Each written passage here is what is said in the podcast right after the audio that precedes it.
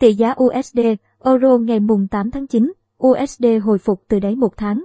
Tỷ giá ngoại tệ ngày mùng 8 tháng 9 diễn biến theo xu hướng đồng USD trên thị trường quốc tế hồi phục khá mạnh sau khi lao dốc xuống đáy một tháng trong phiên cuối tuần.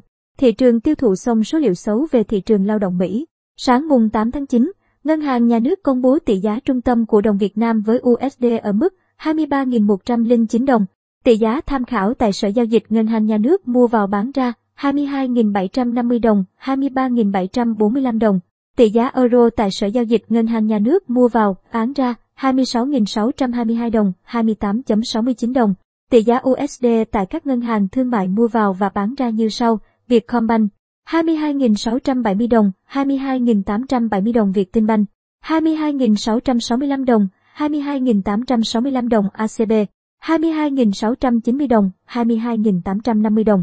Tỷ giá euro tại các ngân hàng thương mại mua vào và bán ra như sau, Vietcombank 26.559 đồng, 27.662 đồng Vietinbank, 26.569 đồng, 27.589 đồng ACB, 26.795 đồng, 27.170 đồng. Đầu phiên giao dịch 8 trên 9 giờ Việt Nam, chỉ số US Dollar Index DXY, đo lường biến động đồng bạc xanh với 6 đồng tiền chủ chốt, Euro, GPE, bảng Anh, KED, SHIB, CHF đứng ở mức 92,51 điểm. Đầu phiên giao dịch 7 trên 9 trên thị trường Mỹ đêm mùng 6 tháng 9 giờ Việt Nam, chỉ số US Dollar Index DXY, đo lường biến động đồng bạc xanh với 6 đồng tiền chủ chốt, Euro, GPE, bảng Anh, KED, SHIB, CHF đứng ở mức 92,47 điểm. Đồng bạc xanh trên thị trường quốc tế hồi phục khá mạnh sau khi lao dốc xuống đáy một tháng trong phiên cuối tuần. Thị trường tiêu thụ xong số liệu xấu về thị trường lao động Mỹ. Đồng USD tăng trở lại khi mà dòng tiền tìm đến kênh đầu tư an toàn hơn sau khi chứng khoán Mỹ giảm mạnh do các nhà đầu tư lo ngại về ảnh hưởng của virus Delta. Goldman Sachs đã hạ triển vọng kinh tế với lý do biến thể Delta và khả năng các gói kích thích tài khóa sẽ giảm dần. Goldman Sachs cho rằng tăng trưởng kinh tế Mỹ sẽ đạt 5,7% trong năm 2021. Công ty đã cắt giảm triển vọng GDP quý 4 của Mỹ xuống 5,5%, giảm từ 6,5%. Tính đến thời điểm hiện tại, chỉ số công nghiệp Dow Jones đã tăng 15%, chỉ số tầm rộng S&P tăng 20,4% và chỉ số công nghệ Nasdaq Composite tăng 19,3%. Giới nhà đầu tư và nhà phân tích vẫn đang chú ý đến một đợt điều chỉnh lớn trong tháng 9.